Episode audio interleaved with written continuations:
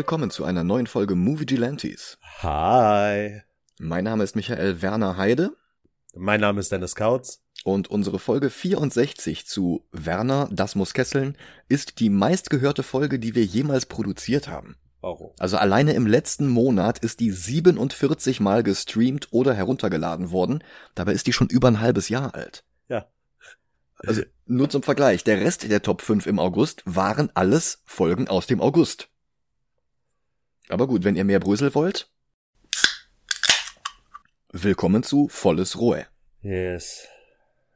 Zwei Folgen zu Werner in einem Jahr kann man 2021 gut machen, immerhin ist es das 40-jährige Jubiläum der Comics.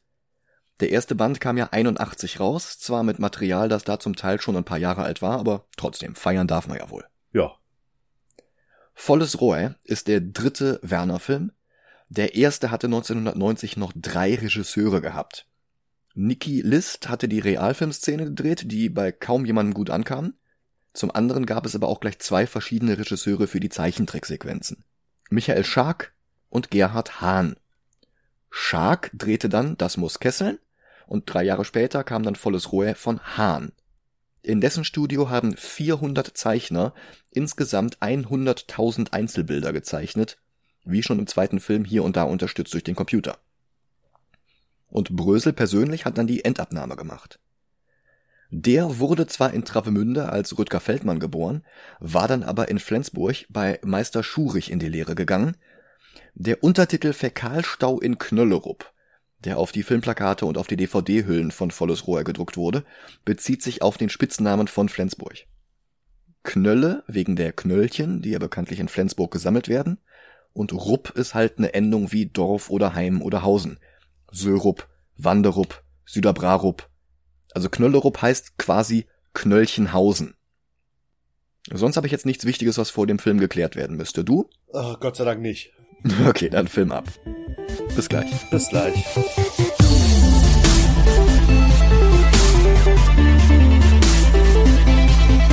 Und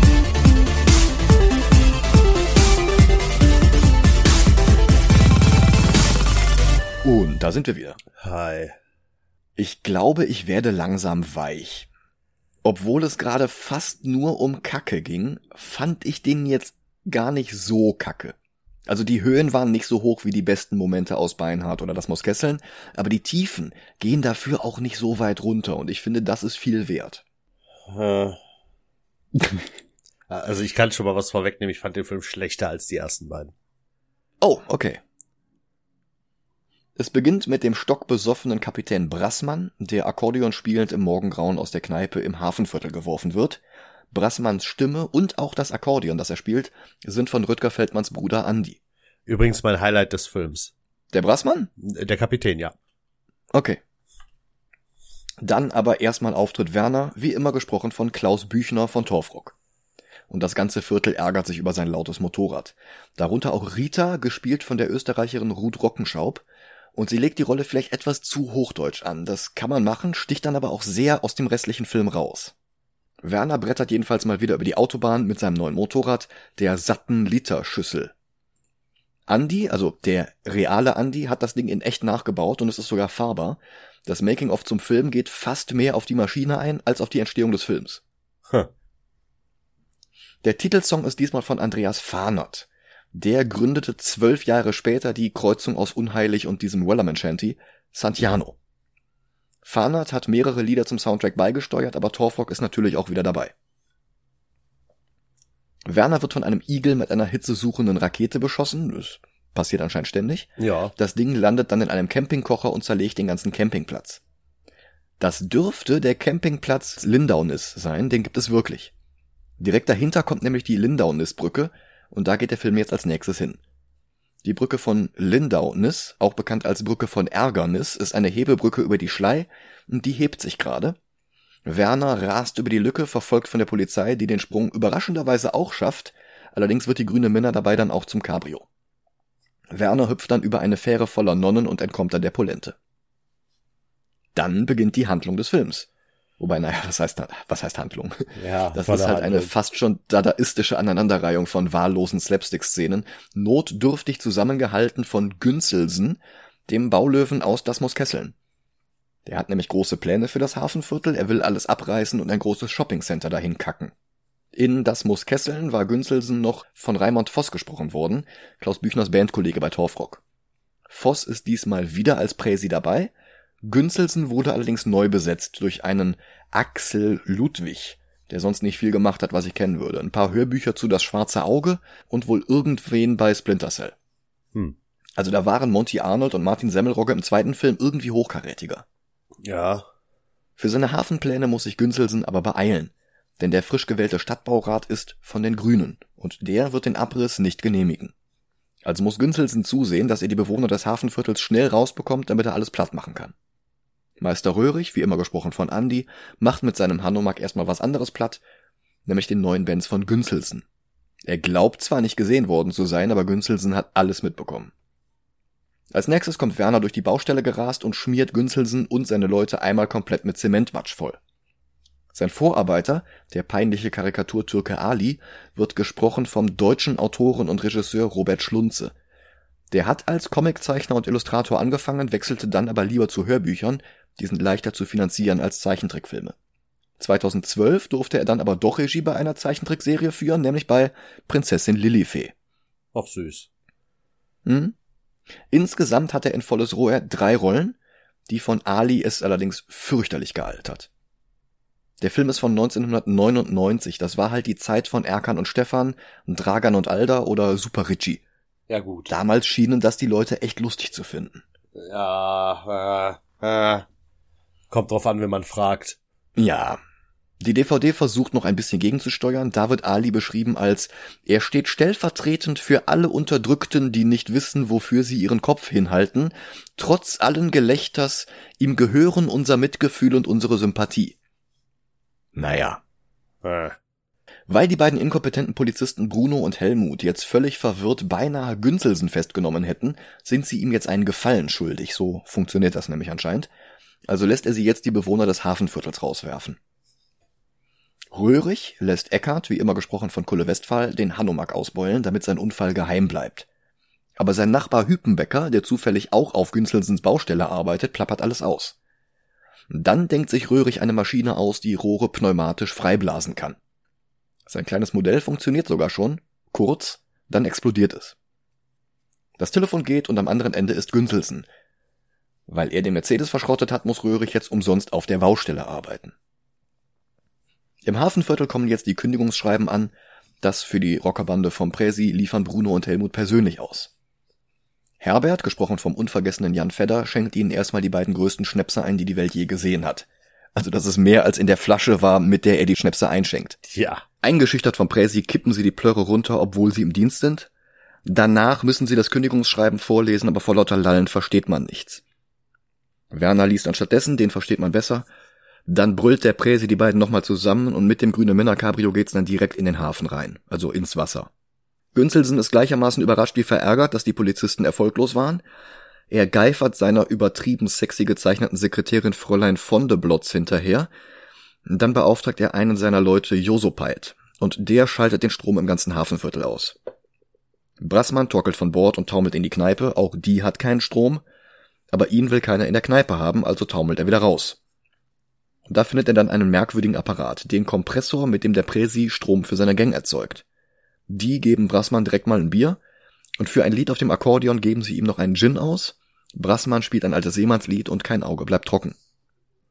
Dann kommt der Besitzer der Kneipe von nebenan und schnort sich Strom, damit er Glücksrad gucken kann. Am nächsten Tag arbeitet Röhrig daran, sein Rohrfreimodell in Originalgröße nachzubauen. Seine Frau kommt in ihrer neuen Afro-Frisur genau in die Flamme von seinem Lötkolben, das flemmt ihr alle Haare weg. Die Frau wieder mal gesprochen von Lilo Wanders. Günzelsen gibt in der Zwischenzeit vor seiner Sekretärin, Frau von de Blotz, mit dem neuen Wagen an, den er sich nach dem Totalschaden am Benz gekauft hat. Sie ist hin und weg, also zerrt er sie lüstern in seinen Wagen. Was machen Sie da mit dem Schaltknüppel? Das ist kein Schaltknüppel. Haha. Ja. Aber seine Frau erwischt ihn. Sowohl Frau Günzelsen als auch Frau von der Blotz werden übrigens von derselben Schauspielerin gesprochen. Sie wird mal gelistet als Friederike von Hof, mal als Friederike Sabin. Wahrscheinlich hat sie irgendwann nach dem Film geheiratet. Das ist auch der einzige Film, an dem sie jemals mitgearbeitet hat. Hm. Die ganze Szene hat auch nur eine einzige Pointe, nämlich dass Günzelsen den Namen seiner Sekretärin versehentlich Schüttel reimt. Statt Vondeblotz nennt er sie Blonde. Das meinten die DVD-Extras also damit, dass die Sekretärin die Prise Erotik in den Film bringt. Ah ja. Röhrig traut sich nicht, Günzelsen vor die Augen zu treten, also soll Werner Bescheid sagen, dass sie jetzt da sind. Und der sagt sich, am liebsten würde er Günzelsen die ganze Bude abfackeln. Günzelsen ist aber gerade beschäftigt. Bauamtsleiter Schmiermich gibt ihm die Baugenehmigung, die aber nur dann gilt, wenn alle Bewohner innerhalb von drei Tagen freiwillig ausziehen. Schmiermich wird gesprochen vom Comiczeichner Volker Nökel. Der gebürtige Dortmunder wohnt seit 1961 in Schleswig-Holstein. Seinen Abschluss als freier Kunstmaler hat er an der Muthesius Kunsthochschule in Kiel gemacht. Seit 89 arbeitet er für Brösel, unter anderem als Kolorist. Er hat aber auch eigene Comics und Kinderbücher illustriert. Ich nehme an, als guter Freund und als Künstler sowieso ist er besser als als Synchronsprecher. Schmiermich blieb dann auch seine einzige Rolle. Es folgt ein bisschen mehr Slapstick mit Meister Röhrig.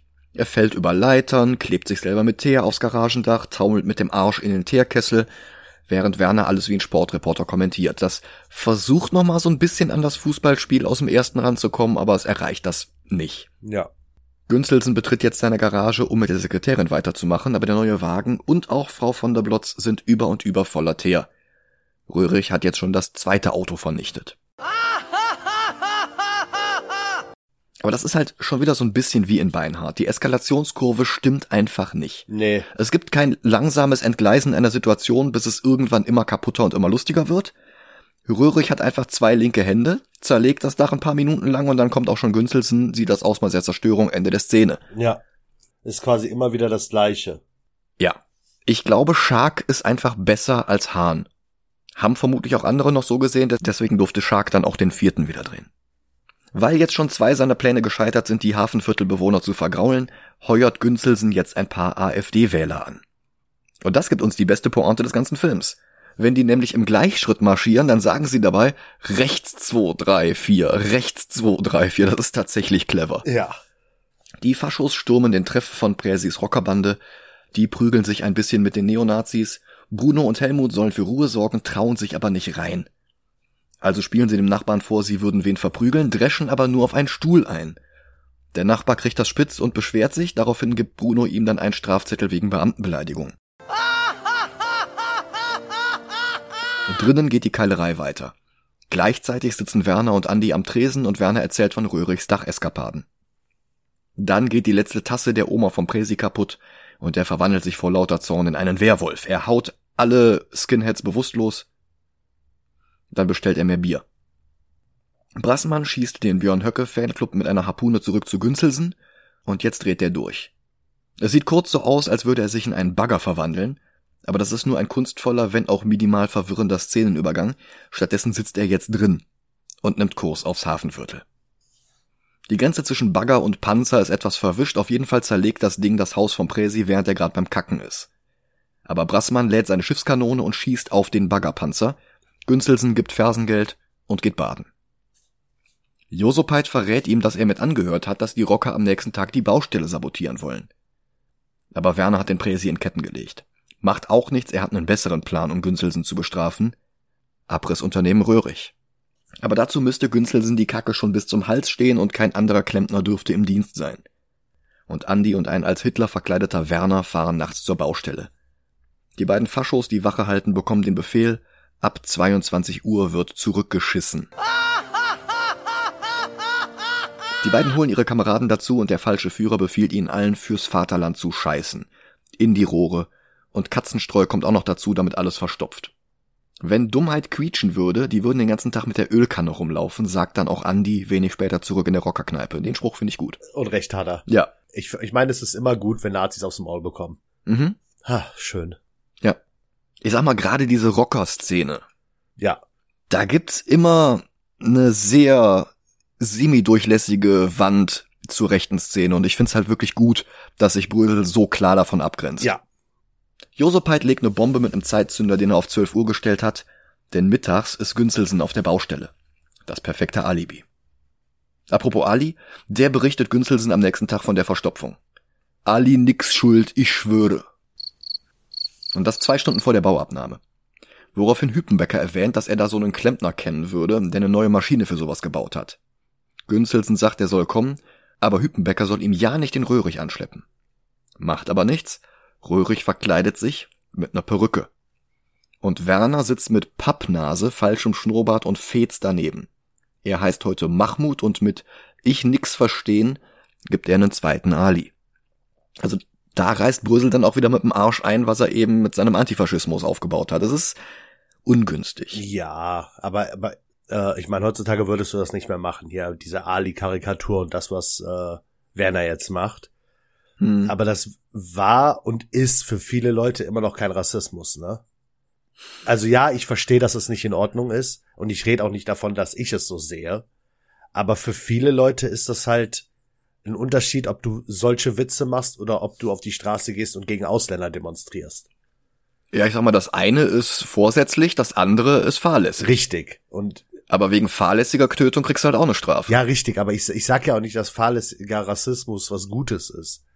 Ich, ja. ich sag halt nur, dass es damals nicht so Gewicht hatte.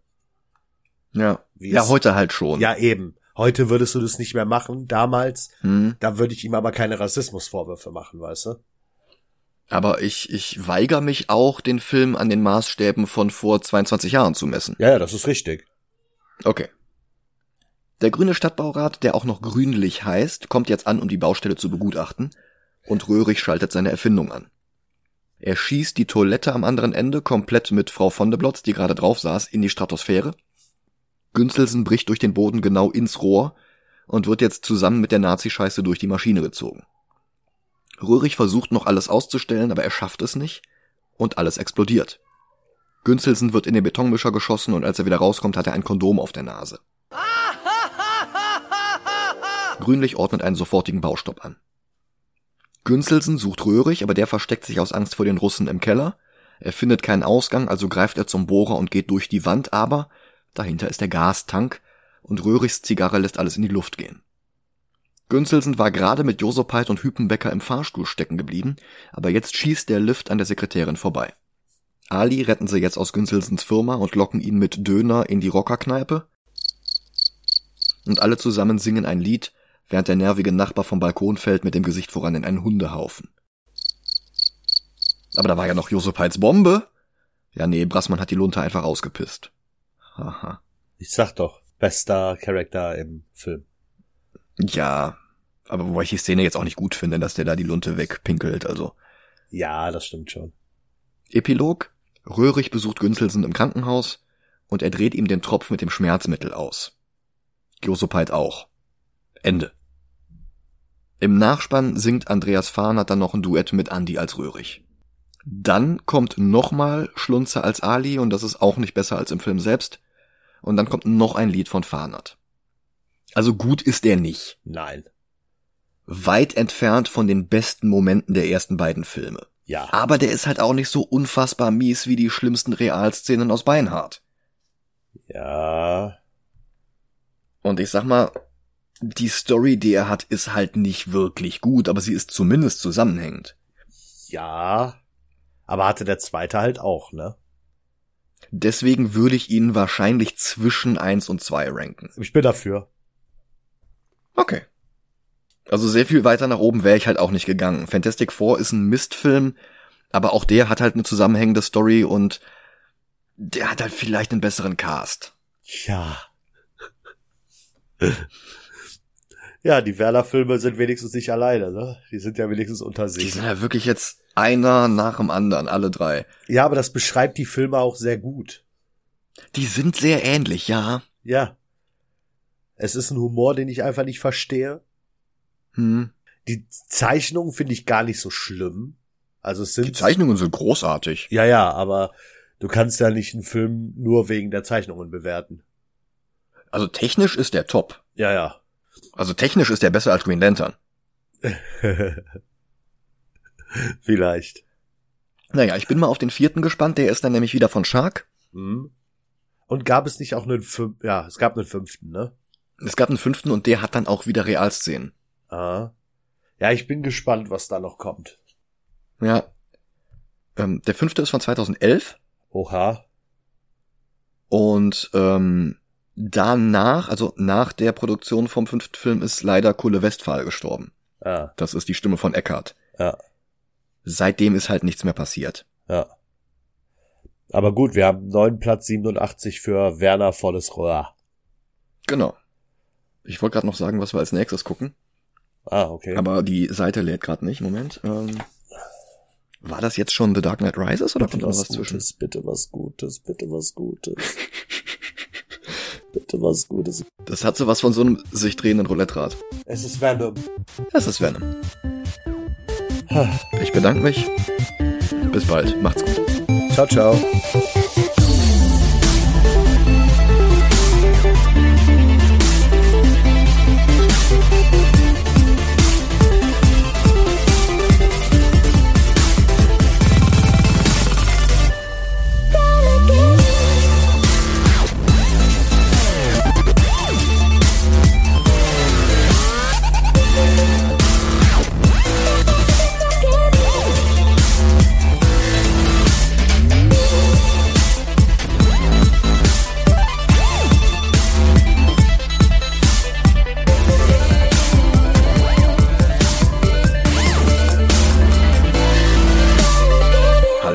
Willkommen zu einer neuen Folge Movie Gelantes.